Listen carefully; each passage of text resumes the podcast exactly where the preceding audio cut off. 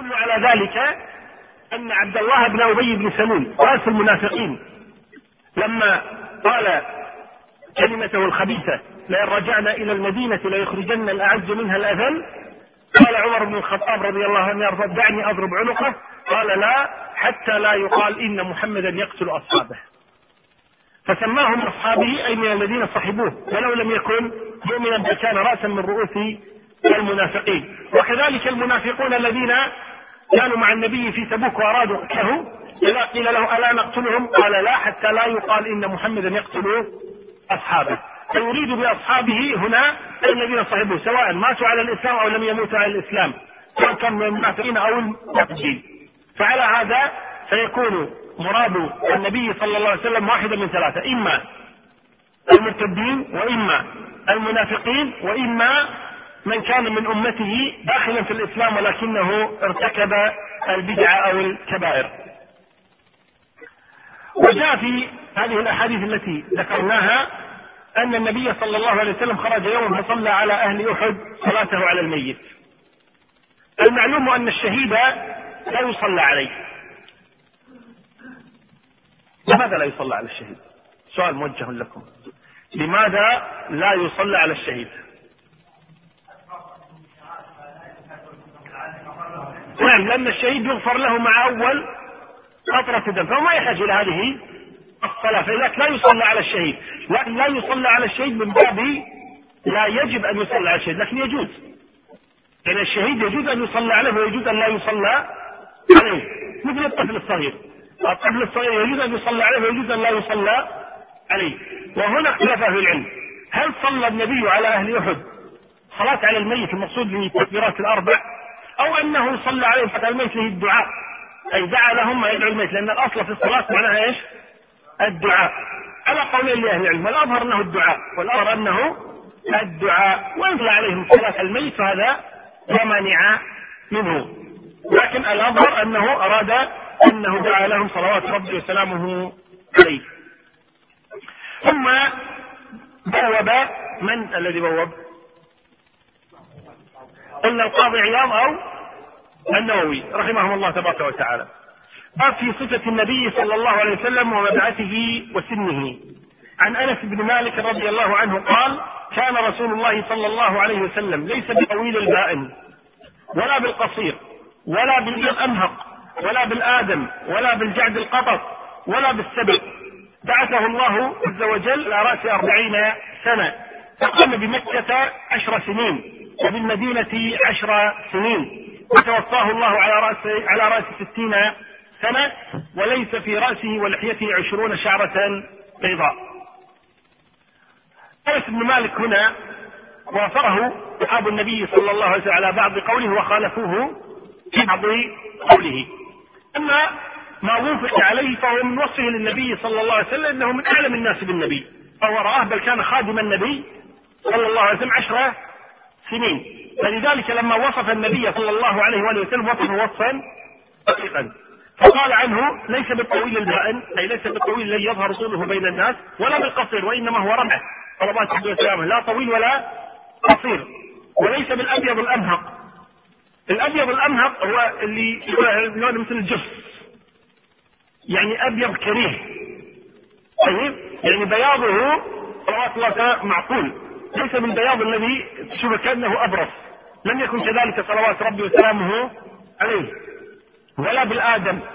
لم يكن أسمر. اللي حين الحمطاوي مثلا فيه بياض. صلوات ربي وسلامه عليه. ولا بالجعد القطع ولا بالسبب يعني شعره ما هو فلافل زين. ولا هو أيضا اللي طايح مرة واحدة وإنما إيش؟ متوسط. قال بعثه الله على رأس أربعين. يعني عمره أربعون سنة عندما بعثه الله جل وعلا. فأقام بمكة عشر سنين. هذه خولف فيها أنس. وروى ابن عمر وعائشة وغيرهما أن النبي صلى الله عليه وسلم مكث بمكة يدعو ثلاث عشرة سنة وليس عشر سنين. وهذه ليس من سبب أن, أن تغيب عن أنس. لأن النبي صلى الله عليه وسلم هاجر وأنس عمره عشر سنوات. يعني بعث النبي وأنس في ظهر أبيه. يعني بعث النبي قبل أن يولد أنس بثلاث سنوات. بعث النبي قبل مولد أنس بثلاث سنوات. فلذلك آه، غير أنس من الصحابة خالفوه في هذا. قالوا لا مكث النبي في مكة يدعو ثلاث عشرة سنة وهذا هو الصحيح عند أهل العلم. قالوا أما المدة عشر سنين فهذه يعرفها أنس لأنه خدمه خلال هذه السنوات العشر. قالوا وتوفاه الله على رأس الستين لأنها مبنية على عشر سنوات. فإذا قلنا ثلاث عشرة سنة إذا يكون في متى؟ وعمره ثلاثة وستون سنة.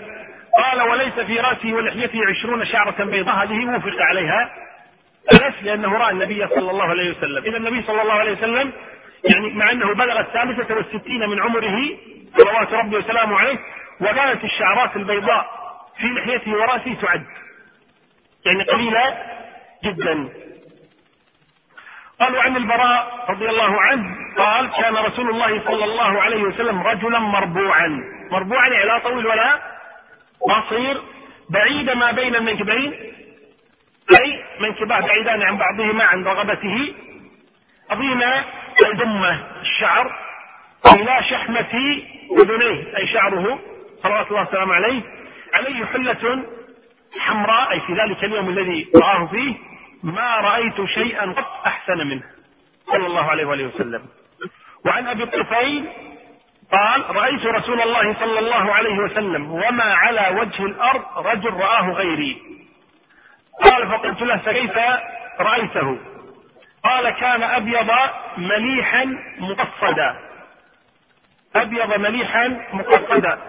المقصد الذي قلنا قبل قليل لا طويل ولا قصير وإنما إيش؟ طوله معقول مقبول. صلوات ربي وسلامه عليه. قال مسلم مات أبو الطفيل سنة 100 نبه مسلم إن قول أبي الطفيل وما رآه أحد. على وجه الأرض غيري يعني الآن الآن الذي على وجه الأرض ما في أحد غيري رآه. لأنه هو آخر من مات من الصحابة. أبو الطفيل آخر من مات من الصحابة. لذلك يقول ما على وجه الأرض أحد رآه. غير يقصد إيش؟ الآن يعني الآن الذين على وجه الأرض أنا الوحيد الذي رأيت النبي صلى الله عليه وآله وسلم. مثل ما قال الحسين رضي الله عنه يعني كيف يحق لكم أن تقتلوه وليس على وجه الأرض ابن بنت نبي غيري؟ لأن أخاه الحسن إيش؟ توفي. يقول أنا الوحيد على وجه الأرض ابن بنت نبي. وأبو طفيل يقول الوحيد على وجه الأرض الآن الذي رأى النبي صلى الله عليه وآله وسلم. وعن جابر بن سمرة رضي الله عنه قال كان رسول الله صلى الله عليه وسلم قد شمط مقدم رأسه ولحيته. شمط يعني ظهر فيه إيش؟ شيب. الرجل أشمط يعني شنو؟ شايب. شيب. شمط يعني شيبه. يعني ظهر الشيب في مقدم رأسه ولحيته صلوات ربي وسلامه عليه. قال وكان إذا ادهن لم يتبين يعني إذا وضع الدهن لم يظهر هذا الشيب لماذا؟ لأنه قليل والدهن يعني يصبغه وإن كان ليس صبغا ولكنه يعطيه شيء من اللون لذلك يضيع الشيب إذا بني شيء يريد إيش؟ قلة الشيب قلة الشيب في شعر النبي صلى الله عليه وآله وسلم قال وإذا شعث رأسه تبين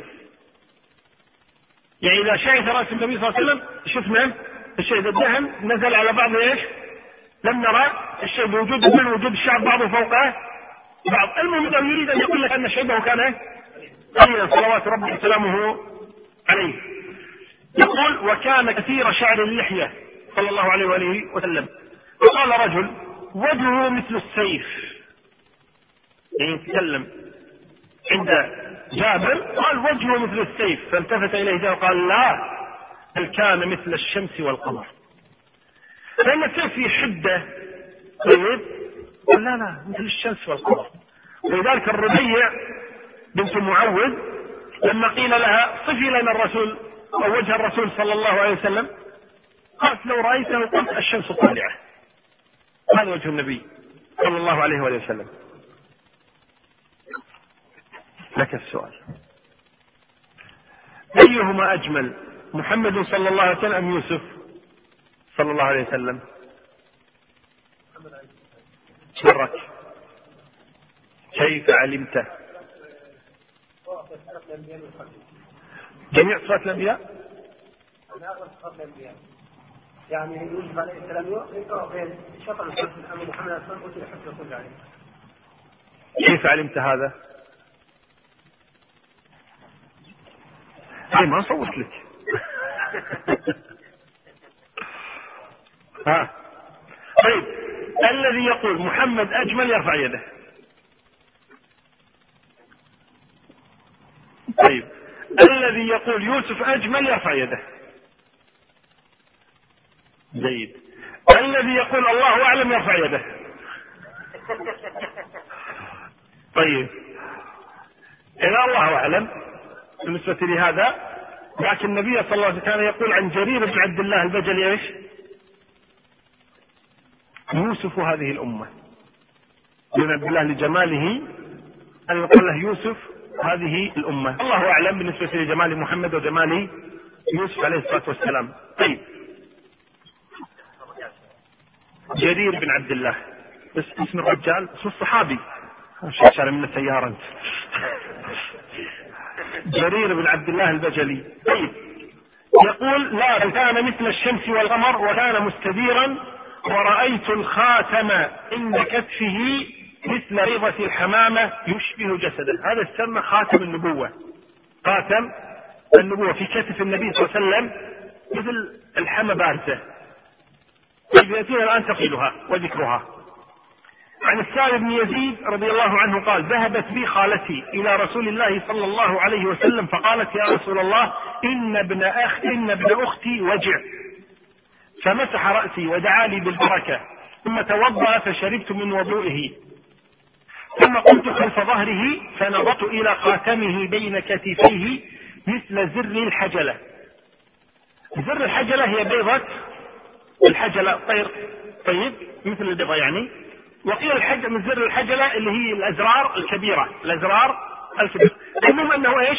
بروز بين كتفي النبي صلى الله عليه وآله وسلم. وعن عبد الله بن سرجس رضي الله عنه قال رأيت النبي صلى الله عليه وآله وسلم وأكلت معه خبزا ولحما. أو قال ثريدا قال فقلت له استغفر لك النبي. هذا الراوي عن عبد الله بن سرجس. قال استغفر لك النبي؟ قال نعم ولك. استغفر لي واستغفر لك مع أن هذا إيش؟ ما رأى النبي صلى الله عليه وسلم. ولكن فهمه من الآية. فقال ماذا؟ قال استغفر لي ولك ثم تلا عليه واستغفر لذنبك وللمؤمنين. والمؤمنات استغفر لك حتى النبي. إذا استغفر إيش؟ لكم نعم ولنا نعم. قال ثم درت خلفه. أي جئت النبي, جئت النبي من خلفه صلوات الله وسلامه عليه فنظرت إلى ختم النبوة بين كتفيه عند ناغط ناغض كتفه الأيسر. يعني أعلى كتفه الأيسر.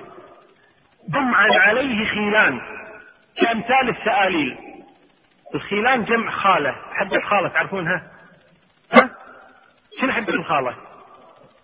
آه الشام السوداء اللي تكون في الجسد يقول مثل السآليل يعني البروزات المهم انه هذه خاتم النبوة عبارة عن يعني عظمة أو لحمة بارزة بين كتفي النبي صلى الله عليه وسلم يعني لها بروز وهي نفس لون جلد النبي صلى الله عليه وسلم تلمس باليد تلمس لبروزها. هذه تسمى خاتم النبوة. وكان سلمان الفارسي رضي الله عنه يمشي خلف النبي صلى الله عليه وسلم واختبر النبي في ثلاثة أشياء. أنه أخبر أنه وقت خروج نبي صلى الله عليه وسلم وقيل له إنه يعرف بثلاثة أشياء. لا يقبل الصدقة لا يأكل الصدقة ويقبل ويأكل الهدية لا بين كتفيه خاتم النبوة. يقول سلمان فلما دخلت المدينة أو لما جئت النبي صلى الله عليه وسلم جئته بتمر قال قال ما هذا؟ قلت صدقة. فنادى فقط كلوا منها. فلم يأكل. قلت هذه واحدة. ثم بعد أيام جئته بتمر فضعت بين قال ما هذا؟ قلت هدية. أكل منها. قلت هذه الثانية. يقول وخرجت معه اليوم فصرت أمشي خلفه أريد أن أنظر إلى خاتم. فالتفت ونزع. انكسر تريد هذا؟ يعني شوف إيش يرى؟ يشتري تريد هذا؟ فقبلته وسلم وشهدت أن لا إله إلا الله ان محمدا رسول. رأى فيه خاتم النبوة. الشاهد اذا أن خاتم النبوة هو آه، عظمة أو لحمة بارزة بين كتفي النبي في أعلى كتفه صلوات الله وسلامه عليه. أما صفة النبي صلى الله عليه وآله وسلم فعن جابر بن سمرة رضي الله عنه قال كان رسول الله صلى الله عليه وسلم ضليع الفم أشكل العين منهوس العقبين. طبعا الآن بعض الكلمات ترى عربية ها؟ حنا عجم ولا هذا عربي ترى؟ طيب. قال قلت للسماك أي راوي الحديث ما ضليع الفم؟ أي ما معناها قال عظيم الفم؟ فمه كبير قلت ما أشكل العين؟ قال طويل شق العين. شق العين عنده إيش؟ طويل.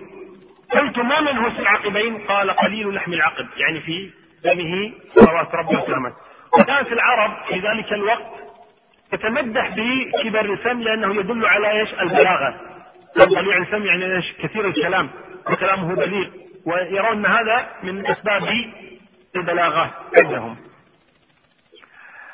وعن انس رضي الله عنه قال كان أي النبي صلى الله عليه وسلم يكره أن ينتف الرجل الشعرة البيضاء من رأسه ولحيته. وقد جاء في الحديث من شاب شيبة في الإسلام كانت له نورا يوم القيامة. وين اللي يصبغون ذولي طيب كانت له نورا يوم القيامة أي الشعرة البيضاء. قال ولم يختبب رسول الله صلى الله عليه وسلم إنما كان البياض في عنفقته وفي الصدغين وفي الرأس نبذ يعني قليل لكن لم يختبب لماذا؟ لأن الاختباب لمن؟ لما كان له شعر أبيض يختلط أما النبي صلى الله عليه وسلم لما ما كان عنده شعر أبيض كما قلنا إيش؟ قريب من عشرين شعر بيضاء ما تستاهل إيش؟ أن يختضب لها صلوات ربي وسلامه عليه بل إنما كان الياض في عنفقته لهذه العنفقة وفي الصدغين اللي كان الزلف هذا يكون بين الأذن والعين هذا يكون في شعر أبيض وأنتم ترون هذا أول من يبيض هذا هذا في شعر الإنسان قال في الرأس نبذ أي مني شعر مني شعرهم شعرات إيش؟ قليلة. وعن أبي جحيفة رضي الله عنه قال رأيت رسول الله صلى الله عليه وسلم أبيضه قد شابه كان الحسن بن علي رضي الله عنه وعن أبيه يشبهه أي يشبه النبي صلى الله عليه وآله وسلم. يعني قد شاب يقصد إيش؟ بدأ فيه الشيب حتى نجمع بين هذا الحديث وحديث انس وغيره إن النبي صلى الله عليه وسلم فيه شعرات بيض قليلة. وعن أنس رضي الله عنه قال إن رسول الله صلى الله عليه وسلم كان يضرب شعره من كبيه. وأحيانا يقول إيش؟ شحمتي اذنيه فالقصد إن الشعر كما ترى يحلق ويطلع مرة ثانية فأحيانا يكون إلى شحمتي اذنيه واحيانا يصل إلى منكبيه صلوات ربي وسلامه عليه. وعن أنس قال كان شعر رسول الله صلى الله عليه وسلم إلى أنصاف اذنيه. وعن ابن عباس رضي الله عنهما قال كان أهل الكتاب يسبلون أشعارهم أي شعورهم وكان المشركون يفرقون رؤوسهم وكان رسول الله صلى الله عليه وسلم يحب موافقة أهل الكتاب فيما لم يؤمر به فسدل رسول الله صلى الله عليه وسلم ناصيته ثم فرق بعده يعني في أول أمر النبوة كان النبي صلى الله عليه وسلم إذا لم ينزل عليه وحي يحب موافقة أهل الكتاب لأنهم في النهاية أهل إيش؟ أهل الكتاب يعني يمكن عندهم هذه الأشياء اللي يفعلونها من آثار النبوة من آثار موسى ومن آثار عيسى أو من من سبق من الأنبياء فكان يحب موافقتهم هذا قبل أن يبدأ التشريع لأن تعلمون أن التشريع أكثره كان أين؟ في المدينة يعني بعد ثلاثة عشرة سنة من المبعث. يعني تصوروا أنتم الحج قيل فرض في السنة التاسعة وقيل السادسة والصوم في السنة الثانية والزكاة في السنة الثانية من الهجرة وليس من البعثة. فخلال هذه السنوات الخمسة عشرة والأكثر كيف كان النبي صلى الله عليه وسلم يفعل؟ كان يحب موافقة ثم لما صار التشريع ينزل والتفاصيل تنزل كان يحرص على مخالفة صلى الآن أتاه ما يغنيه وأتاه ما يكفيه صلوات ربي وسلامه عليه. والله أعلى وأعلم. وصلى الله وسلم وبارك على نبينا محمد. أنا شوف قاعدين ما حد تحرك إيش هذا خلاص درس شو العالم؟ تستنكرت نفسي أنا. طيب. هذه الجائزة لمن يأتي بستة أوصاف لحوض النبي صلى الله عليه وآله وسلم. لمن يأتي بستة أوصاف لحوض النبي صلى الله عليه وسلم بشرط. الذي يبدأ الثاني ما يكرر. يلا سم. بياض اللبن أبيض من اللبن وليس كبياض اللبن. هذا أول وحدة يلا. اطعم من العسل أحلى من العسل يلا. شهر القوارير أكثر من نجوم قوارير؟ قوارير نسخة بالقوارير يشربون فيهم معروف الكتب. شنو يشربون فيهم بعد؟ يقول أي اسم. ميزان إيه كؤوس إيه. عندي قبل العشر؟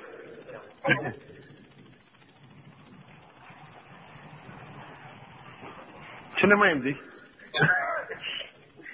يلا. لا. ها، اتفاق المسلمون عند شروطهم.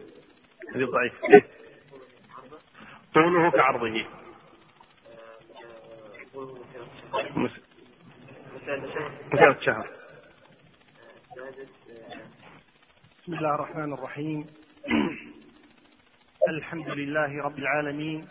الرحمن الرحيم. مالك يوم الدين. والصلاة والسلام على المبعوث رحمة للعالمين نبينا وإمامنا وحبيبنا وقرة عيننا وسيدنا محمد بن عبد الله وعلى آله. أما بعد ما زلنا في قراءتنا المباركة من هذا الكتاب المبارك وهو صحيح الإمام أبي الحجاج أبي الحسين مسلم بن الحجاج النيسابوري رحمه الله تبارك وتعالى ورحم الحاضرين والحاضرات. هذا باب ما كان فيه النبي صلى الله عليه وسلم بيان ما كان عليه النبي صلى الله عليه وسلم من الحياء وأنه أشد حياء من العذراء في- خدرها. عن أبي سعيد الخدري رضي الله عنه قال كان رسول الله صلى الله عليه وآله وسلم أشد حياء من العذراء في خدرها وكان إذا كره شيئا عرفناه في وجهه. العذراء هي البنت التي بلغت الزواج ولم تتزوج وكانت يقال لها مخدرة أي ممنوعه من الخروج حتى لا تستشرفها العيون فتمنع من الخروج إلى أن تتزوج. فكانت لعدم خروجها ومخالطتها للناس يكون الحياء غالبا على تصرفاتها وأقوالها. فيقول أبو سعيد الخدري في وصف النبي صلى الله عليه وسلم كان أشد حياء من العذراء في خدرها وكان إذا كره شيئا عرفناه في وجهه. وهذا الحياء من النبي صلى الله عليه وآله وسلم مصداق لقول الله تبارك وتعالى فبما رحمة من الله لنت لهم ولو كنت فظا غليظا لانفضوا من حولك. وهذا الحياء هو غير ما يدعيه بعض الناس اليوم من ترك لأوامر الله تبارك وتعالى وترك للأمر والنهي بحجة الحياء. فإن الناس كثيرا ما يخلطون بين الخور والضعف وبين الحياء. فيترك كثير من الناس كثيرا من الواجبات ويسكت عن كثير من المحرمات بحجة الحياء. وهذا كله من تلبيس الشيطان لهم إما لجهلهم وإما لاتباع أهوائهم. والحياء كما قال أهل العلم حياءان. شيء من الحياء ما يكون غريزة في الإنسان ومن الحياء ما يكون مكتسبا والأصل أنه غريزة وهذه الغريزة نمة ينمي الإنسان هذه الغريزة في نفسه. وأشد ما يكون الإنسان حييا من الله. هذا الذي ينبغي أن يستحي من الله سبحانه وتعالى. ولذا جاء عن البراء أنه سأل النبي صلى الله عليه وسلم عن الرجل يكون وحده. هل يخلع ملابسه؟ فقال النبي صلى الله عليه وسلم الله أحق أن يستحيا منه. يعني كما تستحي من الناس أن تفعل هذا تستحي من الله أكثر لأن الله يراك سبحانه وتعالى. فالقصد أن الحياء طبع في الإنسان ولكنه ينمى. وقد يخلع الإنسان أحيانا ثوب الحياء. نسأل الله أن يجملنا به. وعن أنس رضي الله عنه قال وهذا في بيان طيب رائحة النبي صلى الله عليه وآله وسلم قال كان رسول الله صلى الله عليه وآله وسلم أزهر اللون كأن عرقه اللؤلؤ. إذا مشى تكفأ ولا مسست ديباجة ولا حريرة ألين من كف رسول الله صلى الله عليه وسلم ولا شممت مسكة ولا عمرة أطيب من رائحة رسول الله صلى الله عليه وسلم. أنس هنا لا يقول هذا الكلام من باب المبالغة في من يحب كما يفعل كثير من الناس اليوم في مبالغات في من يحبون. هؤلاء أصدق من أن يتكلموا بغير ما يعلمون من الحق. وهم أقول بالحق من كل أحد في زمانهم وبعد زمانهم بعد رسول الله صلى الله عليه وآله وسلم. فإن قالوا مثل هذا الكلام فقالوه عن حق لمسوه وحق رأوه. وحق سمعوه. القصد أن أنسا رضي الله عنه يخبر عن واقع. وهذا اللين الذي في يد النبي صلى الله عليه وسلم لا ينافي أبدا ما كان يقوم به من الأعمال. صلوات ربي وسلامه عليه ومن حمل السلاح والجهاد. لكلين المترفين في الأرض. بل كلنا يعلم حديث عمر. لما رأى النبي صلى الله عليه وآله وسلم ينام على الحصير قد أثر في جنبه. صلوات ربي وسلامه عليه. فيقول له يا رسول الله كسرى وقيصر ينامان على الحرير والديباج وأنت رسول الله تنام على الحصير وضحك النبي صلى الله عليه وآله وسلم وعرف أن عمر إنما قال هذا الكلام شفقا ورحمة وحبا لهذا النبي الكريم صلوات الله وسلامه عليه. فقال ألا ترضى يا عمر أن تكون لهم الدنيا وأن تكون لنا الآخرة؟ القصد أن لين يد النبي صلى الله عليه وآله وسلم لا ينافي ما كان يقوم به من الأعمال صلوات ربه وسلامه عليه. وأما عرقه فهذا مما تواتر به الخبر أنه كان ينزل عليه من العرق الجمان اللؤلؤ صلوات ربي وسلامه عليه. يقول وإذا مشى تكفأ. ليس المقصود تكفؤ اللي هو المشي مرة يمين ومرة يسار. ولكن القصد أن مشيه كان معتدلا. صلوات ربي وسلامه عليه. ولا مسست يقول ديباجة ولا حريرة ألين من كف رسول الله ولا شممت مسكة ولا عنبرة أطيب من رائحة رسول الله صلى الله عليه وسلم. هذا غير ما كان يحب من الطيب. هو طيب بدون هذا التطيب ومع هذا كان يتطيب صلوات ربي وسلامه عليه. وعن جابر جابر بن سمرة رضي الله عنه قال صليت مع رسول الله صلى الله عليه وسلم صلاة الأولى. والصلاة الأولى هي الظهر لأن هي أول صلاة الله جبريل بالنبي صلى الله عليه وآله وسلم ما علمه المواقيت.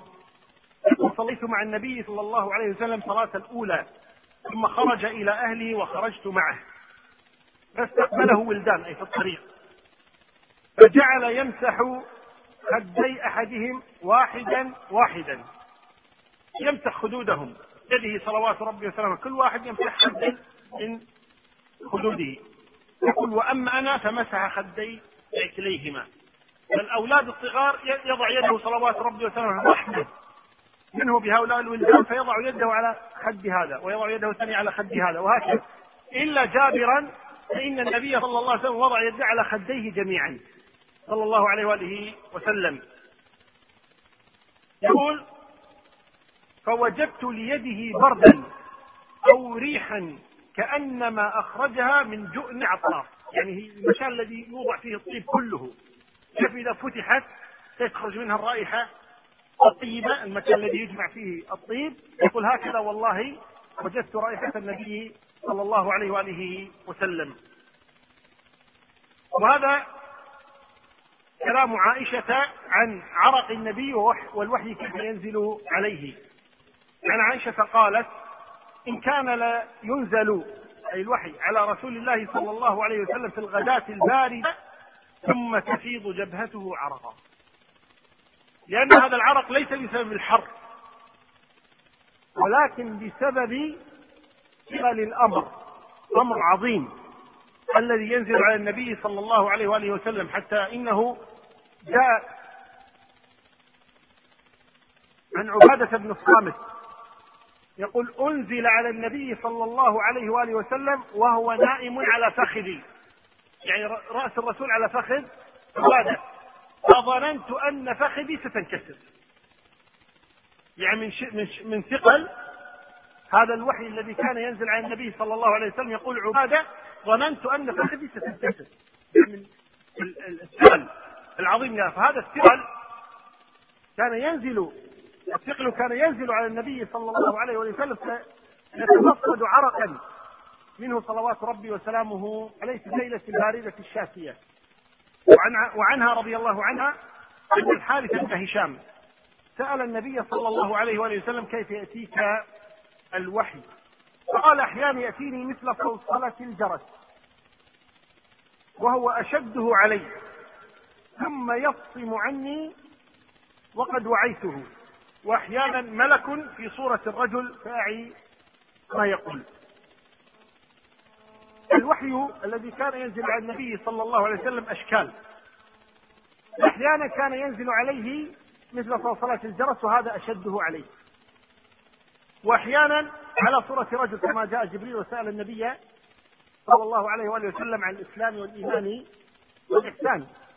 وأحيانا يلقيه الله تبارك وتعالى في روعه. يلقى في روع النبي صلى الله عليه وآله وسلم وأحيانا رؤيا يراها. ورؤيا الأنبياء حق صلوات ربي وسلامه عليه. فالشاهد أن أشد أنواع الوحي هو ما كان مثل صلصله الجرس وهو الذي كان يعرق معه النبي صلى الله عليه وآله وسلم. قال ثم يفصم عني يقولون هناك فصل وهناك قصم. يقول لك اقصم رأسك ويقول لك إيش؟ إن شاء الله ما يقول لك. زين؟ يقول أقصم رأسك. الفصم والقصم.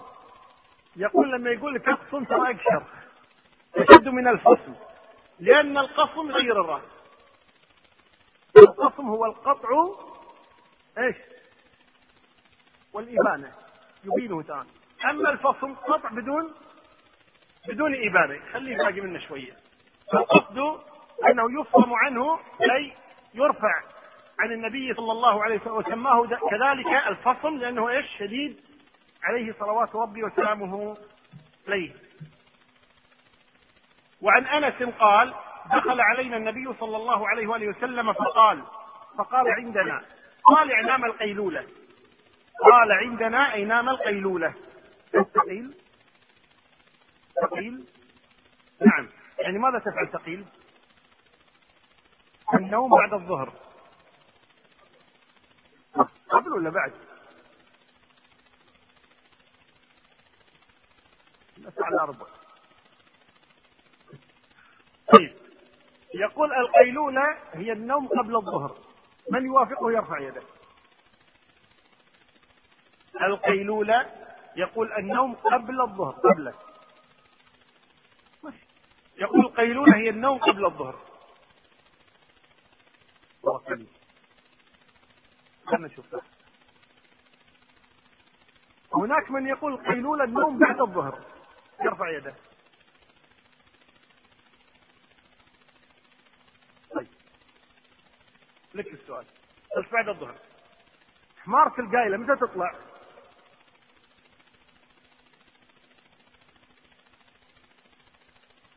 تطلع حمارة القايلة. انت شفتها؟ خطورة شوي. نعم. عند العرب يقولون القيلولة هي قبل الظهر وبعد الظهر كلها تسمى قيلولة عند العرب. يعني ممكن يقيل الإنسان قبل الظهر ممكن يقيل بعد الظهر. طيب هنا أنس لما يقول قال عندنا قبل الظهر ولا بعد الظهر؟ تحتمل. تحتمل الأمرين طيب.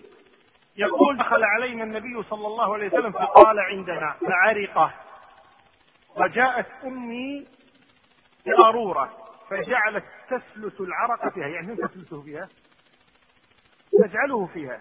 تجعل هذا العرق في هذه القارورة. فاستيقظ النبي صلى الله عليه وسلم فقال يا أم سليم ما هذا الذي تصنعين؟ قالت هذا عرقك يجعله في طيبنا وهو من أطيب الطيب. هذا العرق يقول أطيب الطيب. وعن أنس كذلك قال كان النبي صلى الله عليه وسلم يدخل بيت أم سليم. من أم سليم؟ أمه أم أنس. فينام على فراشها وليست فيه. قال فجاء ذات يوم فنام على فراشها. فأتيت. فقيل لها هذا يعني أخبرت هذا النبي صلى الله عليه وسلم نائم في بيتك على فراشك. قال فجاءت وقد عرق واستنقع عرقه. يعني صار يعني كثر العرق. مثل مكيفات وهذا مو يعني من كثر العرق صارت مثل نقعه. استنقع هذا العرق. واستنقع عرقه على قطعة أديم على الفراش. ففتحت عتيدتها وهي أيضا مثل الجؤنة اللي من ما هي؟ هي ما تجمع فيه الطيب. فجعلت تنشف ذلك العرق فتعصره في قواريرها ففزع النبي صلى الله عليه وسلم قام من نومه قال ما تصنعين يا أم سليم؟ فقالت يا رسول الله نرجو بركته لصبياننا. قال أصبت. قال أصبت. وهنا في نوم النبي صلى الله عليه وسلم في بيت أم سليم ذكروا أنه أنها تكون خالة للنبي صلى الله عليه وسلم من الرضاعة. أم سليم تكون خالة للنبي صلى الله عليه وسلم من الرضاعة. تكون أختا لعبد المطلب أو لعبد الله بن النبي أنه أرضع في آه، بني النجار أو أنها آه، خالة آه، تكون أختا لجده. المهم انها تكون من خالات النبي صلى الله عليه وآله وسلم. هي وأم ملحان. يكونان لأنهما أختان فهما خالتا النبي من الرضاعة صلوات ربي وسلامه عليه. وعن أنس قال كان رسول الله صلى الله عليه وسلم إذا صلى الغداة اللي هي الفجر جاء خدم المدينة بآنيتهم فيها الماء. فما يؤتى بإناء إلا غمس يده فيها. فربما جاءوه في الغداة الباردة فيغمس يده فيها من رحمته وحسن خلقه. يعني الماء بارد ومع هذا لا يردهم. لا يقول آه، سخنوا الماء أدفئوه ابدا. ماء بارد ماء حار ما في يضع يده. صلوات ربي وسلامه طالما انهم جاءوه بهذا الماء. وعن أنس رضي الله عنه قال لقد رأيت رسول الله صلى الله عليه وسلم والحلاق يحلقه وأطاف به أصحابه. يعني حوله. فما يريدون أن تقع شعرة إلا في يد رجل. وعن أنس رضي الله عنه امرأة كان في عقلها شيء فقالت يا رسول الله إني إن لي إليك حاجة. فقال يا أم فلان انظري أي السكك شئت حتى أقضي لك حاجتك؟ أين تريد أن تأتي معي؟ تكلمينني آتي معك وهي في عقلها شيء مجنونة. ومع هذا النبي إيش؟ يراعيها. يراعيها لكرم أخلاقه. صلوات ربي وسلامه عليه. يقول ماذا تريدين آمري كذا ويأتيها ويكلمها صلوات ربي وسلامه عليه. قال فخلى معها في بعض الطرق حتى فرغت من حاجتها. تريد تسأل سؤالا تريد أن تطلب طلبا. النبي معها صلوات ربي وسلامه عليه. وفي هذه الأحاديث بيان أن النبي صلى الله عليه وسلم وكذا سائر إخوانه من الأنبياء. أنه رجل مبارك. أنه رجل مبارك. صلى الله عليه وسلم. كما قال الله جل وعلا عن عيسى وجعلني مباركا أينما كنت. وكذلك محمد صلى الله عليه وسلم مبارك أينما كان. ولذلك كانوا يحرصون على شعره على ريقه على عرقه. على أي شيء منه يحرصون عليه. ولذا لما توفيت ابنته صلى الله عليه وسلم أعطاهم إزارة وقال أشعرنها إياه. وكانت أم سليم تأخذ عرق النبي كما مر بنا الآن تأخذ عرق النبي صلى الله عليه وسلم يتطيبون به ويتشافون به. وكذلك كانت أسماء عندها يعني دبة إلى النبي صلى الله عليه وسلم تجعلها عندها. إذا سمعت بمريض قعت هذه الجبة بالماء ثم أعطتهم الماء يشربوا فيشفى. وكل هذا ببركة هذا النبي الكريم صلوات ربي وسلامه عليه. فهو رجل مبارك أينما حل. يلمس شيئا يكون شيئا مباركا. يده مباركة ريقه مبارك كفله مبارك مبارك. صلوات ربي وسلامه عليه. ولذلك ياتيه الصحابه فيكفل في عينه فيشفع يضع يده في الماء فيفور. الماء يتوضأ ويعطي الناس يشربون من وضوئه فيشفون. كل هذا لبركته صلوات ربي وسلامه عليه. فلا مانع أبدا من التبرك بآثاره بل هذا من السنة. التبرك بآثار النبي صلى الله عليه وسلم من السنة. لذلك ذكر معاوية بن سفيان لما يعني قربت وفاته كان عنده قميص من النبي صلى الله عليه وسلم قال ادفنوه معي. وآخر معه شعرة من شعرات النبي قال ادفنوها معي. يتبركون بآثاره. صلوات ربي وسلامه عليه.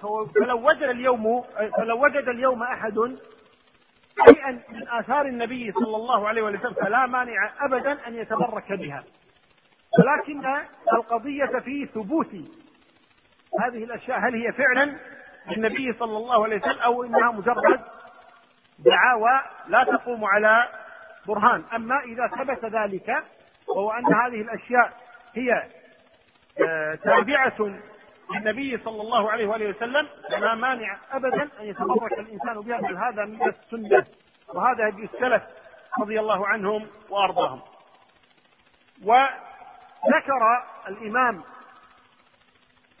الشاطبي وكذا تبعه على ذلك الإمام ابن رجب وغيرهما من أهل العلم أن هذا خاص بالنبي صلى الله عليه وسلم هو الذي يتبرك به لأنه رجل مبارك.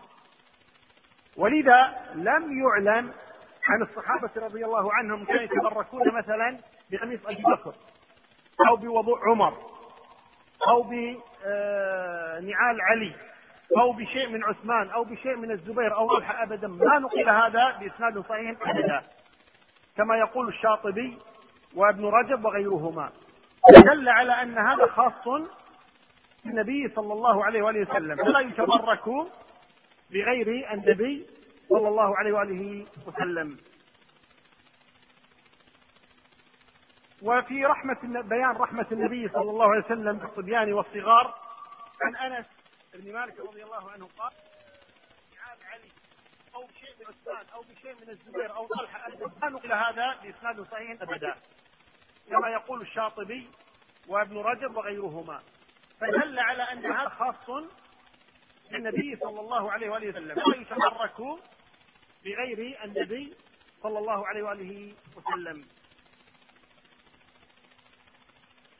وفي رحمة بيان رحمة النبي صلى الله عليه وسلم بالصبيان والصغار عن أنس بن مالك رضي الله عنه قال ما رأيت أحدا كان أرحم الناس بالعيال من رسول الله صلى الله عليه وآله وسلم. قال كان إبراهيم مسترضعا له في عوالي المدينة أي النبي يسترضع له. هذه كانت عادة العرب أنهم يطلبون يطلبون لأولادهم من يقوم بشؤونهم من الرضاعة. والنبي كان مسترضعا ولا لا؟ بني سعد صلى الله عليه وآله وسلم وكذلك صنع بأولاده. صلوات ربي وسلامه عليه.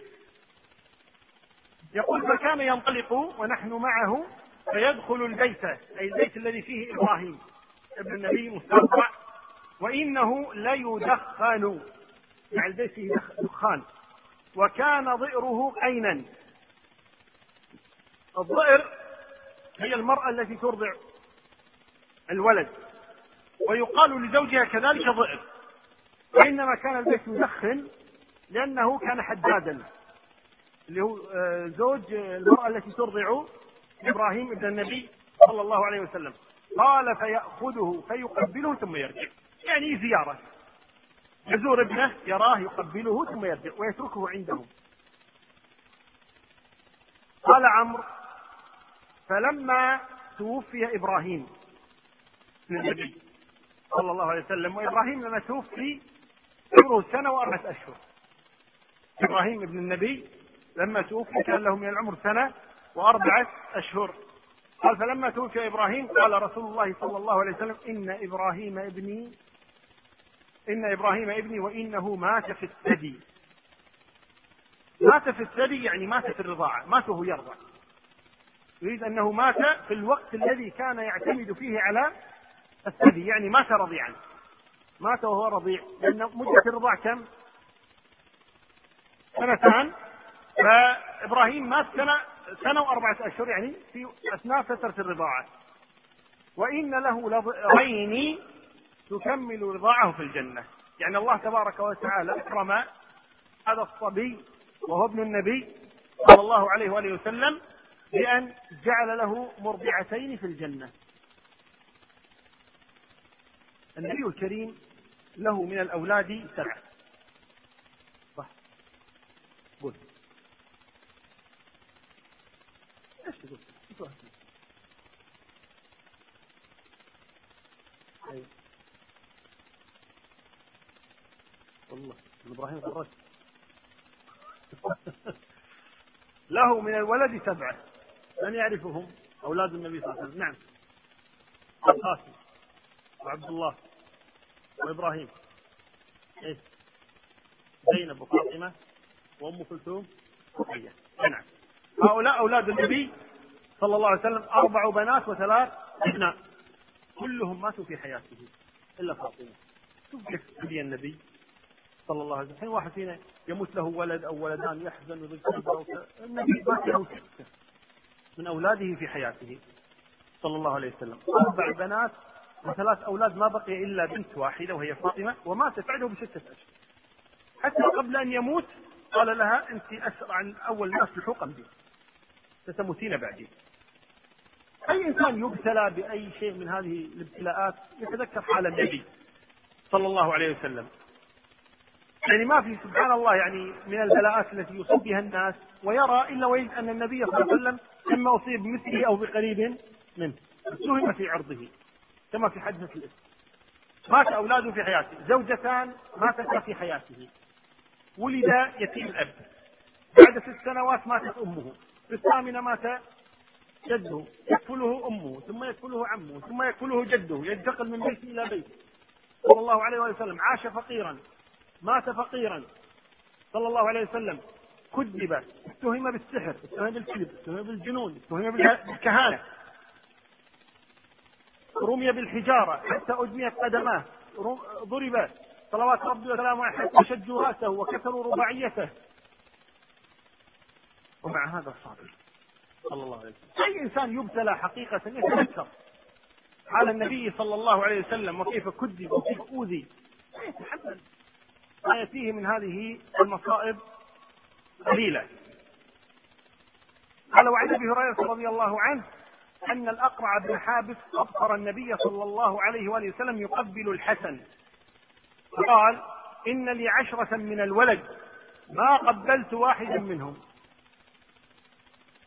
فخر هو مستغرب من حال النبي صلى الله عليه وسلم.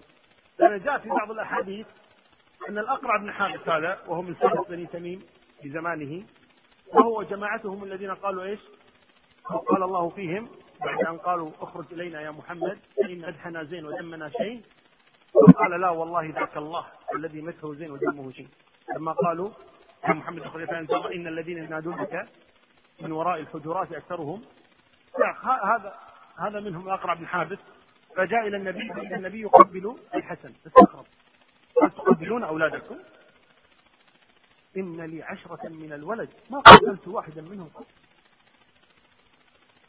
ما قبلت واحدا منهم قط. عشرة من الولد. النبي صلى الله عليه وسلم ماذا يقول؟ لا أصنع لك إن كان الله نزع الرحمة من قبل. هذه رحمة. ماذا أصنع لك إذا كان الله نزع الرحمة والبكاء؟ قال صلى الله عليه وسلم إنه من لا يرحم لا يرحم. إذا ما ترحم ما ترحم. هذه رحمة جعلها الله تبارك وتعالى في قلوب العباد. لكن المصيبة كل المصيبة لمن تزيد هذه الرحمة عنده. كما قال النبي صلى الله عليه وسلم الأولاد مجبنة مرخلة الأولاد مجبنة مرخلة يعني أحيانا الإنسان قد يرتكب المعاصي والكبائر لأجل إيش؟ ولا الأولاد. يبخلونه يجبنونه قد يترك أمر الله تبارك وتعالى لأجل إيش؟ هؤلاء الأولاد. لا ينبغي أن يكون الأمر كذلك. يعني مثل ما نقول نحن في المثل في المثل لا ظلمة ولا سرايين. راي واحد كافي طيب مقبول. الإنسان لا يكون إفراط ولا يكون تفريط وإنما يكون شيء وسط. يكون شيء وسط. يحب أولاده ويقبلهم ويرحمهم ويعطف عليهم ولكن لا يكون هذا على حساب دينه أبدا. قال وعن أنس رضي الله عنه قال كان رسول الله صلى الله عليه وسلم في بعض أسفاره وغلام أسود يقال له أنجشة يحدو فقال له رسول الله صلى الله عليه وسلم يا أنجشة رويدك سوقا بالقوارير. انجش هذا يحدو يعني يقول الشعر على طريقة غنائية. مو في جفليد وإنما على طريقة غنائية شعر يقوله. وظهر الله لعل صوته كان جميلا لأنه مخصص. أنا نقول في هذا الأمر في السفر يقولون هذا. النبي صلى الله عليه وسلم يقول له رويدك بأنجش رفقا بالقوارير والقوارير هنا قال أهل العلم هن النساء. المقصود بهن النساء.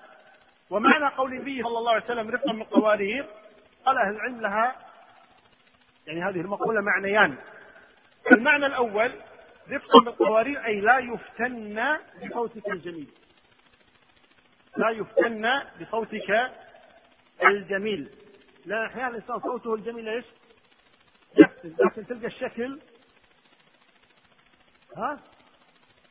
ما يشوف شر حدثني أحدهم وهو أعطاه الله صوتا جميلا. يقول سرت بي امرأة قالت زوجتك نفسي. فيقول قلت لها لا يغرك الصوت. قال وجه دمار. قالت كلها راضية المهم إنه ما كان شيء. فالشاهد أن هذا الصوت الجميل يغري. فيكون المعنى رفقا بالقوارير أي أن يفتن بصوتك. والمعنى الثاني رفقا بالقوارير أن الإبل تسمع هذا الغناء وتسرع. يكون هذا إيش؟ فيه أذى للقوارير وهن النساء. يعني في النهاية الأذى للنساء لكن هل النساء اللاتي يفتن بالصوت الجميل أو الإبل تسمع هذا الحدو؟ طيب وتسرع في المشي فيتأذى أو تتأذى النساء اللاتي يكن فوقه. الله أعلى وأعلم وصلى الله وسلم وبارك على نبينا محمد. نعم.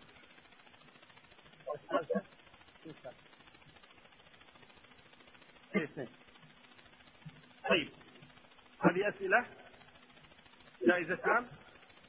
طيب السؤال الأول يذكر لنا ستة أمثلة. ستة أمثلة. على بركة النبي صلى الله عليه وآله وسلم. ستة أمثلة على بركة النبي صلى الله عليه وسلم. وقائع. وقائع. فيها بركة النبي متنوعة بعد. يلا سم. يعني قصة. تضبط العين التي ردها المقداد. طيب بعد. أو قتادة. كيف؟ وصارت سيفا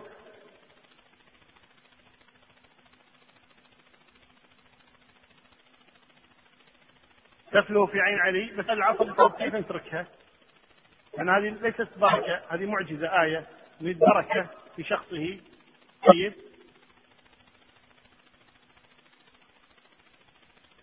العرق الذي كانت تجمعه مسلم. وضع يده في الماء جيد.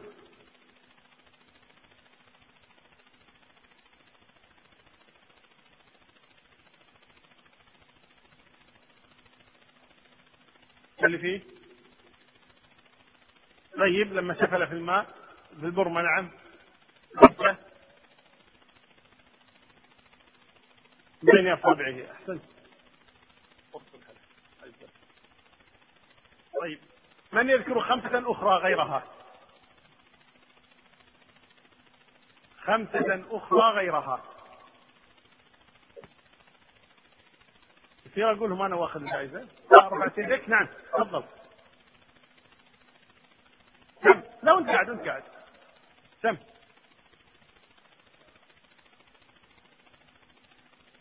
الإزار لابنته.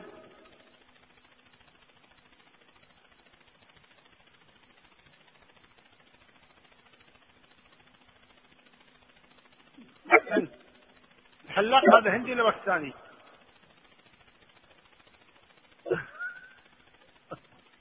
طيب.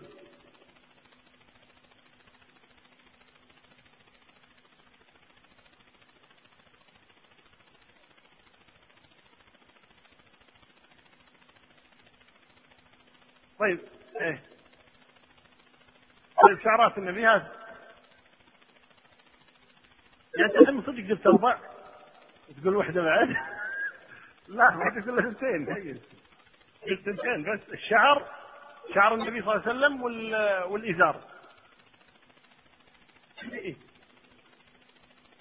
قالوها. قالوها. إيه. نعم. بركته لما أخذته حليمة. جيد.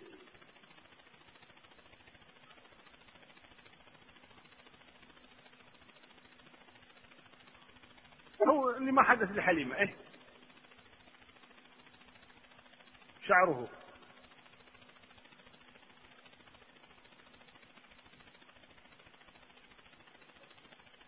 الإزار؟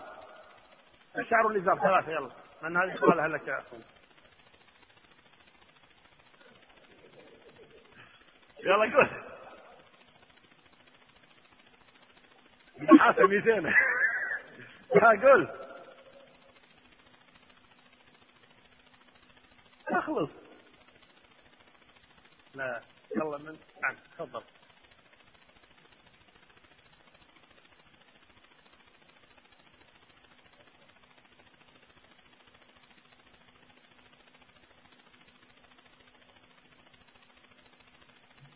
بعيد واحد. لا. هذا قالوها غيرها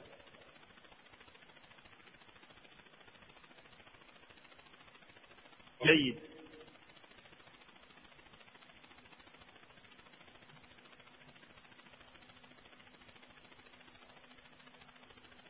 هذه مش البركة هذه آية معجزة هذه من البركة. التبرك بآثاره نريد التبرك بآثار النبي صلى الله عليه وسلم. نعم. شعره. والإزار.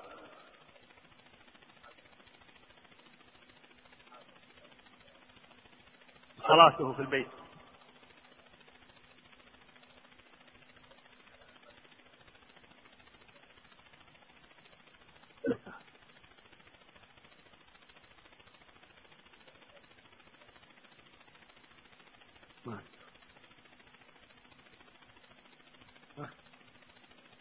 بشعره وضوئه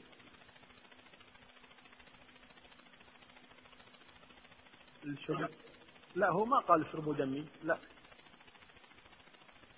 حليمة. اللبن قال بوحدة جديدة كلها تكرار.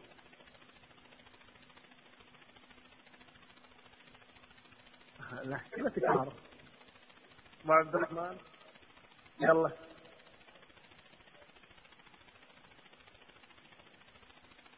اسم الجابر صحيح. أيوه.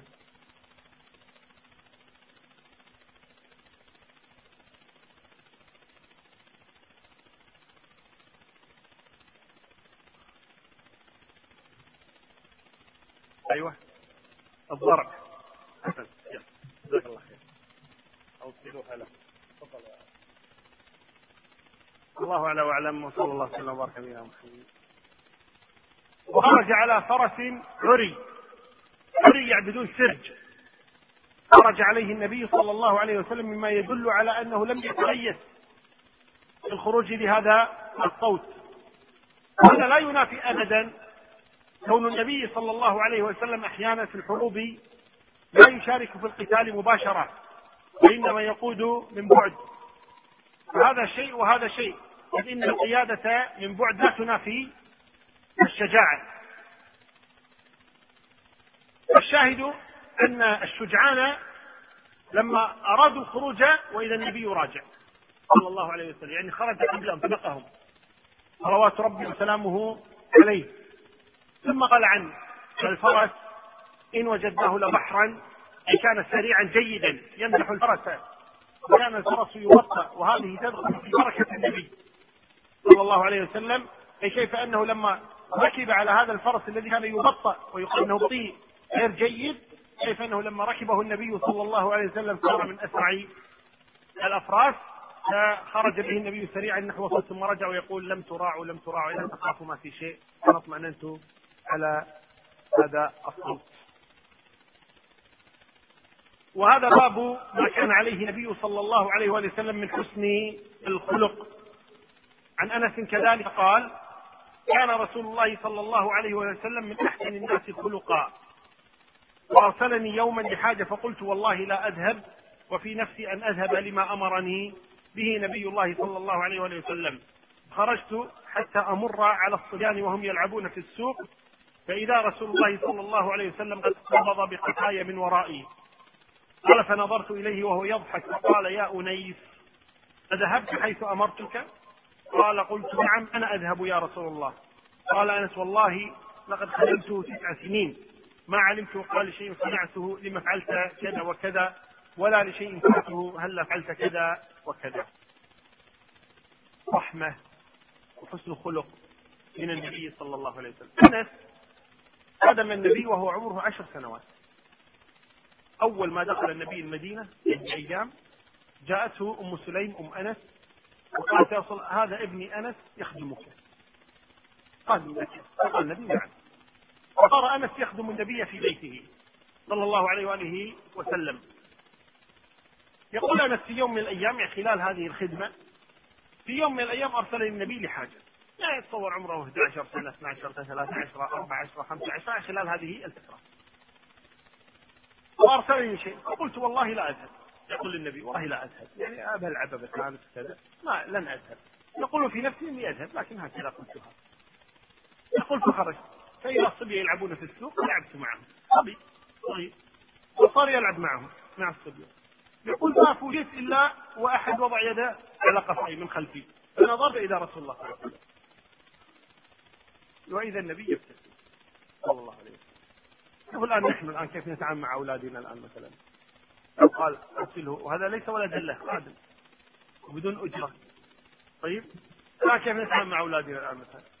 كف على عينه ولا سنجر ولا شوف كيف يتعامل معه. ليش ما فعلت؟ ليش ما كذا؟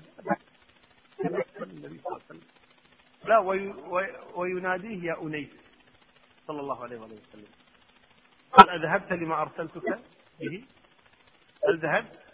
قال ما ذهبت قال أذهب الآن. يعني الآن أذهب. ثم يقول أنس والله لخدمت رسول الله عشر سنين تسع سنين. يعني هي بين تسع وبين عشر. يعني إنه أيام. انه يقول خدمت النبي صلى الله عليه وسلم تسع سنين. والله ما قال لي شيء ما قال لي يوما لشيء فعلته لما فعلت كذا. ولا لشيء تركته لما هل فعلت كذا؟ وكذا.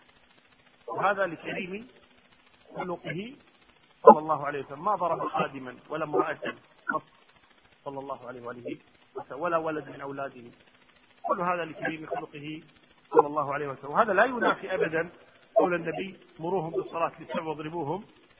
عليها لأن الضرب من المباح وليس من الواجب. يعني ما في واحد يطيع ولده ويسكت راجل ليش أنت ما أضربك ما يصير. ابني ما أضربك. لا الضرب لذاته غير مقصود. ولكن إن احتيج إليه فلا مانع منه وألا يكون الضرب ضربا مبرحا ولا ضربا بغضب وإنما المقصود منه التأديب والتربية. فإذا كان التأديب وكان التربية بدون هذا الضرب فبها ونعمة. طيب. وأما صفة حديثه فعن عروة بن الزبير كان أبو هريرة يحدث ويقول أن يحدث عن النبي ثم يقول اسمعي يا ربة الحجرة اسمعي يا ربة الحجرة. وعائشة رضوان الله عليها تصلي فلما قضت صلاتها قالت لعروة ألا تسمع إلى هذا وما قالته آنفا؟ إنما كان النبي يحدث حديثا لو عده العاد لأحصاه وعن شقيق أبي وائل قال كان عبد الله يذكرنا كل يوم خميس. فقال له رجل يا أبا عبد الرحمن إنا نحب حديثك ونشتهيه ولوددنا أنك حدثتنا كل يوم. فقال ما يمنعني أن أحدثكم إلا كراهية أن أملكم. إن رسول الله صلى الله عليه وسلم كان يتخولنا بالموعظة في الأيام كراهية كراهية, سآمة إلينا أبو هريرة يحدث الناس في مسجد الرسول وبيت عائشة معروف ملاصق في مسجد الرسول صلى الله عليه وسلم. وإذا قال الحجرات بيت عائشة ملاصق لبيت لمسجد النبي صلى الله عليه وسلم. وهو المدفون فيه. الآن يعتبر من داخل المسجد. فأبو هريرة يحدث الناس ثم يقول اسمعي يا ربة الحجرة يا عائشة يعني. وفي بعض الطرق وفي بعض الأحاديث يقول لها هل تنكرين مما أحدث شيئا؟ يعني هل الذي أحدثه عن النبي صلى الله عليه وسلم فعلا هكذا وقع؟ أو هكذا النبي قال يعني هل أخطأت على النبي؟ هل كذبت عليه؟ هل آه قلت شيئا خلاف ما حدث؟ طيب فيقول اسمع يا ربة الحجرة اسمع يا ربة الحجرة. عائشة تسمع رضي الله عنها وهي تصلي. فقالت لعروة ابن أختها قالت ألا تسمع ما يقول؟ يعني أبو هريرة. أنا لا أكذب شيء مما يقول لكن أنا لا أوافق على هذه الطريقة. ما كان رسول الله يحدث بهذه الكثرة؟ تقول. وإنما لو أراد لو أراد العاد أن يحصي حديث رسول الله لأحصاه يعني ما كان يحدث بهذه الكثرة النبي صلى الله عليه وسلم بهذه الطريقة التي كان يعني يجلسها أبو هريرة رضي الله عنه وأرضاه. الشاهد من هذا الحديث أن النبي كان يتخول الناس الموعظة وهذا مفهوم معنى قول عائشة كان لو أراد أن يعد العاد حديث رسول الله لأحصاه وإلى قول ابن مسعود لما قال لشقيق وغيره لما قالوا له أن يحدثهم يوم الخميس فقط فقالوا حديثك جميل وحسن وأنت تحدث عن الرسول صلى الله عليه وسلم على ما أوتي أيضا عبد الله بن مسعود من من الحكمة وحسن المقال وكذا. فقالوا أكثر هذه كل يوم. حدثنا كل يوم. قال والله ما يمنعني إلا أن أخاف عليكم من السآمة والملل. وأسير بكم سير النبي بنا. صلى الله عليه وآله وسلم. وكان يتخولنا الموعظة خشية السآمة أنا أفعل كما كان يفعل. ولذلك عائشة رضي الله عنها تقول ما رأيت أشبه هديا ولا دلا ولا سمتا لرسول الله صلى الله عليه وسلم من عبد الله بن مسعود. فكان يعني يتشبه بالنبي صلى الله عليه وسلم في طريقة حديثه وطريقة تحديثه رضي الله عنه وأرضاه. وعن ابن عباس رضي الله عنهما قال كان رسول الله صلى الله عليه وسلم أجود الناس بالخير وكان أجود ما يكون في شهر رمضان. إن جبريل عليه السلام كان يلقاه في كل سنة في رمضان حتى ينسلخ. فيعرض عليه رسول الله صلى الله عليه وسلم القرآن. فإذا لقيه جبريل كان رسول الله صلى الله عليه وسلم أجود بالخير من الريح المرسلة. وقال جابر ما سئل رسول الله صلى الله عليه وسلم شيئا قط. فقال له وعن أنس أن رجلا سأل النبي صلى الله عليه وسلم غنما بين جبلين فأعطاه إياه فأتى قومه فقال يا قوم أسلموا فوالله إن محمدا ليعطي عطاء ما يخاف الفقر. فقال أنس إن الرجل كان ليسلم ما يريد إلا الدنيا فما يسلم حتى يكون الإسلام أحب إليه من الدنيا وما عليها. ويقول ابن شهاب غزا رسول الله صلى الله عليه وسلم غزوة الفتح في مكة ثم خرج رسول الله صلى الله عليه وسلم بمن معه من المسلمين فاقتتلوا في حنين فنصر الله دينه والمسلمين وأعطى رسول الله صلى الله عليه وسلم يومئذ صفوان بن أمية مئة من النعم. ثم مئة ثم مئة.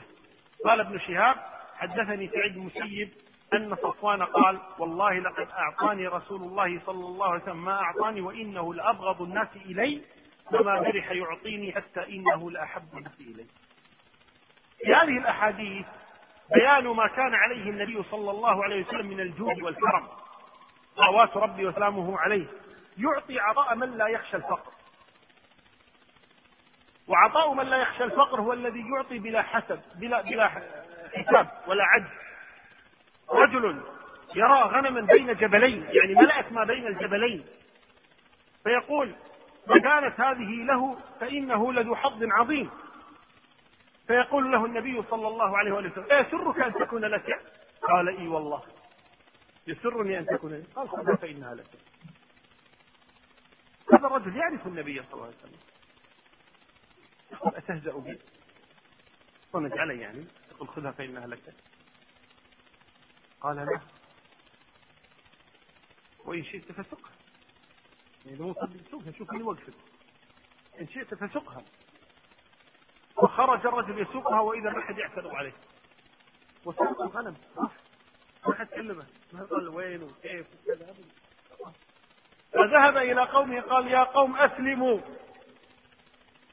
فإن محمد يعطي عطاء من لا يخشى الفقر. هذا ما يفعله إلا النبي. صلوات ربي وسلامه عليه. يقول أنس ما قال لا أبدا. حتى قيل ما قال لا قط إلا في تشهده لولا التشهد كانت لاؤه نعمة صلى الله عليه وسلم. قولك أشهد أن لا إله إلا الله. يقول لولا التشهد كانت لاؤه نعم. صلوات ربي وسلامه عليه. وكان أجود ما يكون عندما يأتيه جبريل. وهذا يدل على أن الإنسان إذا قرأ القرآن إذا كان في طاعة الكرم في هذا يكون إيش؟ أفضل وأقرب إلى الله تبارك وتعالى. ويعطي صفوان بن أمية وهو مشرك. يعطيه وهو على كفره صفوان بن أمية. لكنه كان رجلا عاقلا. النبي صلى الله عليه وسلم لما خرج إلى حنين من مكة بعد فتح مكة صفوان على كفره. فالنبي صلى الله عليه وسلم قال لصفوان أو جاء صفوان إلى النبي صلى الله عليه وسلم وقال يا رسول الله أمهلني شهرا. يعني أفكر أسلم أو أخرج أو أبتعد عنك. أمهلني شهرا. فقال له النبي لك ثلاثة أشهر. أنت بتفكر يعني شهر لك ثلاثة أشهر. تسلم أو ما تسلم؟ قال صفوان بن أمية. كان رأسا من رؤوس قريش. ثم لما أراد النبي صلى الله عليه وسلم أن يخرج إلى حنين جاء إلى صفوان. فقال يا صفوان أريد أن أستعير منك مئة درع يعني للقتال في حنين. قال أريد أن أستعير منك مئة درع قال أغصبا يا محمد؟ تأخذها مني غصب؟ هو يستطيع يأخذها مني غصب. صلى الله عليه وسلم. قال أغصبا يا محمد؟ قال لا. بل عارية مضمونة؟ أن أستعيرها وأضمن لك أني أعيدها لك. وإذا ما أعدتها لك أغرم لك. عارية مضمونة. وأعطاه فأخذ النبي المئة درع وقاتل في حنين. وانتصر. صلوات ربي وسلامه عليه. وهل جزاء الإحسان؟ إلا الإحسان. ولما رجع من هذا صفوان وأعطاه المئة درع ثم أعطاه مئة ناقة. قال هذه مئة ناقة لك. يا صفوان رضيت؟ قالوا هذه مئة ثانية. وهذه مئة ثانية. أعطاه ثلاثمائة ناقة. مع إيش؟ مشرك في ذلك الوقت. ولكن النبي يتألفه صلى الله عليه وسلم يقول أحسن إلى الناس يستعد قلوبهم. فقال ما استعبد الإنسان إحسانه. تهادوا سحاب فأعطاه مئة ثم مئة ثم مئة. صفوان طبعا خلال هذه الفترة يرى معجزات النبي رأى انشقاق القمر ورأى انتصار النبي صلى الله عليه وسلم رأى من الآيات الشيء العجيب من النبي صلى الله عليه وسلم لكن ما زال مصرا على إيش؟ دين قومه أصحابه أسلموا لما كان مع عمير آه، بن وهب. لما قال عمير لصفوان بعد غزوة بدر وقتل من قتل من أهل مكة كان من قتل أسر ابن عمير بن وهب. قال عمير بن وهب لصفوان يا صفوان أنا لولا أن علي دين ولولا اللي عندي أولاد صغار والله لا أذهب إلى محمد وأقتله. يقول أذهب إلى المدينة وأقتله. قال صفوان سهل أولادك أولادي دينك علي يلا وأنا مراتبك روح. توهج. قال ها؟ خرج. ذهب ذهب يريد لقتل النبي صلى الله عليه وسلم. فلما دخل المدينة طبعا وهو كافر مشرك معروف من رؤوس قريش أمسك به عمر بسيفة بكذا ودخل على النبي صلى الله عليه وسلم. ضربه بسيفه يعني ماسكه هو سيفه. فلما دخل على النبي صلى الله عليه وسلم قال دعه يا عمر. دعه يا عمر. قال يا رسول الله هذا عدو الله جاء بقدميه. قال ما لك يا عمير؟ شو اللي جابك؟ قال جيت أفك هذا الأسير. كذب الآن. قال جيت أفك هذا الأسير يعني ابني. أبي أشوف كتبوا فيه فلوس كتبوا كذا عشان أفكه. قال وما هذا السيف الذي معك؟ يعني قال فك اسير شايل سيفك معك. وما هذا؟ قالوا هل أغنت عنا هذه السيوف شيئا؟ إيه سيوف سيوف. سويتوا فينا في بدر. جعلتوا فينا لعبة. قالوا هل أغنت عنا سيوفنا هذه؟ قال اصدقني يا عمير. اصدق اصدق. قالوا ما إيش اللي دار بينك وبين صفوان؟ قال ها؟ قال قلت كذا وقال لك كذا. صفوان. قال والله ما حضر إلا أنا وهو. والله إنك لرسول الله حقا ثم رجع إلى صفوان مسلم. وقال له ما حدث. صفوان رأى من آيات النبي لكن ما زال الإنسان في عزة إيش؟ عزة النفس ولا يريد أن يسلم. النبي صلى الله عليه وسلم أحس في هذا الأمر أن الكبر شوي مانع من الدخول في دين الله تبارك وتعالى. فصار يعطيه خذ هذه 100 من الإبل خذ هذه 100 ثانية خذ هذه 100 ثالثة. فما زال يعطيه حتى صار حب ثم دخل في دين الله تبارك وتعالى. ومن هذا أخذ أهل العلم جواز دفع الزكاة للكافر إذا رجونا إسلامه. إذا رجونا إسلامه بعض أهل العلم يقول لا لا يعطى من الزكاة إنما يعطى من الصدقات. نعم. قال وعن جابر في عداة النبي أي مواعيده وعود في وعوده. عن جابر بن عبد الله قال قال رسول الله صلى الله عليه وسلم له يعني لو قد جاءنا مال البحرين البحرين في السابق هي الإحساء الآن. البحرين في السابق هي الآن يقال لها الإحساء. يقول لو قد جاءنا مال البحرين لقد أعطيتك هكذا وهكذا وهكذا. وقال بيديه جميعا. يعني هكذا وهكذا وهكذا. فقبض النبي فقبض النبي صلى الله عليه وسلم قبل أن يجيء مال البحرين يعني توفي النبي صلى الله عليه وسلم قبل هو مال البحرين جاهز. العلاء بن الحضرمي. لكن توفي النبي قبل أن يصل العلاء بهذا المال إلى المدينة. فقدم على أبي بكر أي العلاء بن الحضرمي بالمال. بعده. فأمر مناديا فنادى. يعني كان مثل مال ما في مال الآن بيت المال فيه مال كان البحرين أمر أبو بكر مناديا أن ينادي بين الناس.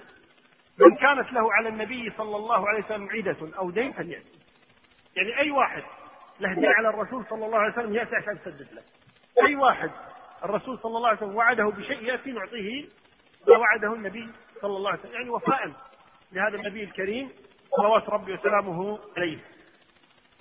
يقول جابر فقمت فقلت إن النبي صلى الله عليه وسلم قال لي قد جاءنا مال البحرين أعطيتك هكذا وهكذا وهكذا. يعني بيدي يقول هكذا وهكذا. يجمع يديه إلى بعضهما يقول هكذا وعدني النبي. أو وعدني برقم معين بعدد معين لكن من الكفين. هكذا وهكذا وهكذا يقول جابر. قال فحثى أبو بكر مرة ثم قال لي عدها عددتها فإذا 500 قال خذ مثليها. حتى ما تصير إيش؟ الثانية أنقص أو أكثر من الأولى وهكذا. أهم شيء الأولى عدها. عدها 500 قال أعطوا 500 و500 فأعطاه 1500 على ما كان وعده النبي صلى الله عليه وآله وسلم. هذا باب في عدد أسماء النبي صلى الله عليه وآله وسلم. عن جبير بن مطعم رضي الله عنه أن رسول الله صلى الله عليه وآله وسلم قال إن لي أسماء. أنا محمد وأنا أحمد وأنا الماحي الذي يمحو الله بي الكفر وأنا الحاشر الذي يحشر الناس على قدمي وأنا العاقب الذي ليس بعده أحد. وقد سماه الله رؤوفا رحيما. هذا من كلام جبير.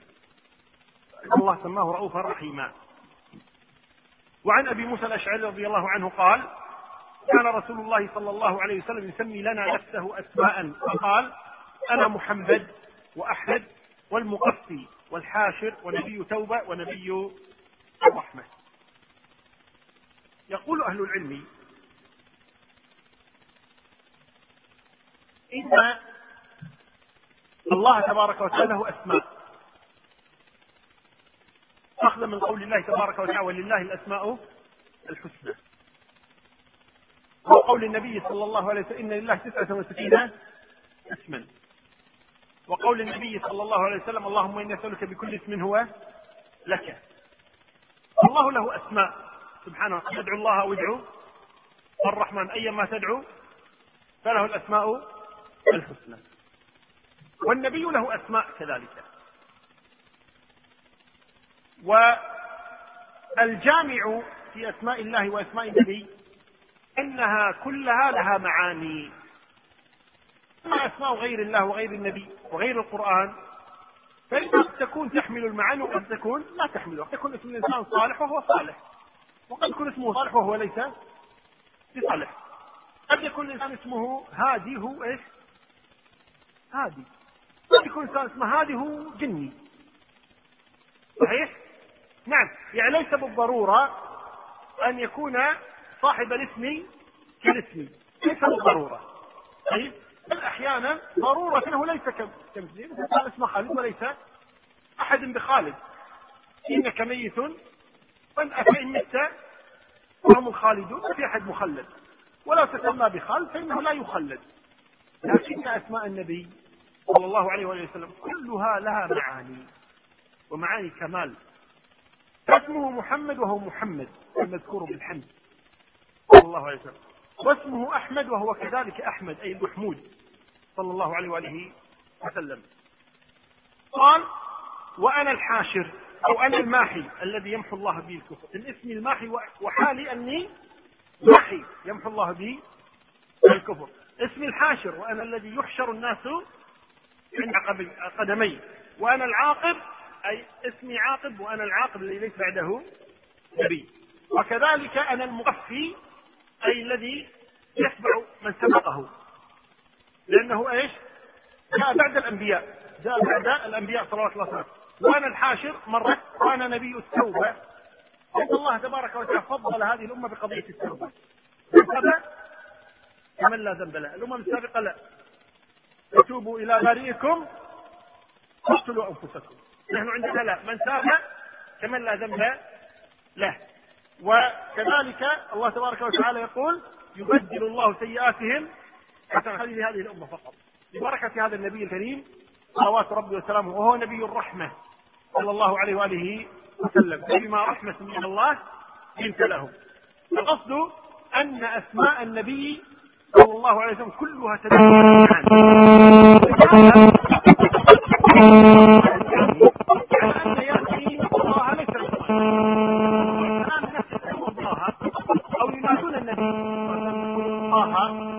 ياتي هذا غير صحيح. لماذا؟ لأن ما لها معاني. ما معنى طه؟ يعني لما يقول أنا نبي رحمة أنا الحاشر مصطفي أحمد محمد مصطفى. معاني كمال. لكن طه ما لها معنى. ياسين ولذلك الصحيح من أقواله أن هذا أن هذه رسالة النبي صلى الله عليه وسلم لا معنى لها بل هي على الصحيح أحرف من أحرف القرآن مثل كاف يا عين صاد وقاف وصاد والف لام ميم صاد والف لام ميم راء وألف آه، لام راء وهكذا. ليست من أسماء النبي. لماذا؟ لأنها لا لا معنى لها. لا معنى لها وإنما هي أحرف. ولذلك فرقوا بين ماذا؟ سلام على الياسين وبين ياسين التي في أول السورة. الياسين كيف تكتب؟ ألف لام يا ألف سين يا نون. بينما ياسين في أول السورة حرفان. حرف الياء وحرف السين وكذلك طه لا تكتب طاء ألف هاء ألف وإنما طاء وهاء مثل كاف هاء يا عين صاد مثل عين سين قاف وغير ذلك. الصحيح أنهما ليس من أسماء النبي بدليل ماذا؟ لا معنى لهما. لا معنى لهم. اقوى ما قيل طه أي طاء الأرض. الأرض ليست مدحا. أو طه يا رجل.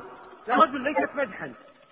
وإذا قلنا أسماء النبي صلى الله عليه وسلم كلها مدح كلها ثناء كلها صفات للنبي صلوات ربي وسلامه عليه. هذا باب كم أقام النبي صلى الله عليه وسلم بمكة والمدينة. عن ابن عباس قال رضي الله عنه عن أبيه أقام رسول الله صلى الله عليه وآله وسلم بمكة ثلاث عشرة سنة. يوحى إليه. وفي المدينة عشرا ومات وهو ابن ثلاث وستين سنة. وعنه كذلك قال أقام رسول الله صلى الله عليه وسلم بمكة خمس عشرة سنة. يسمع الصوت.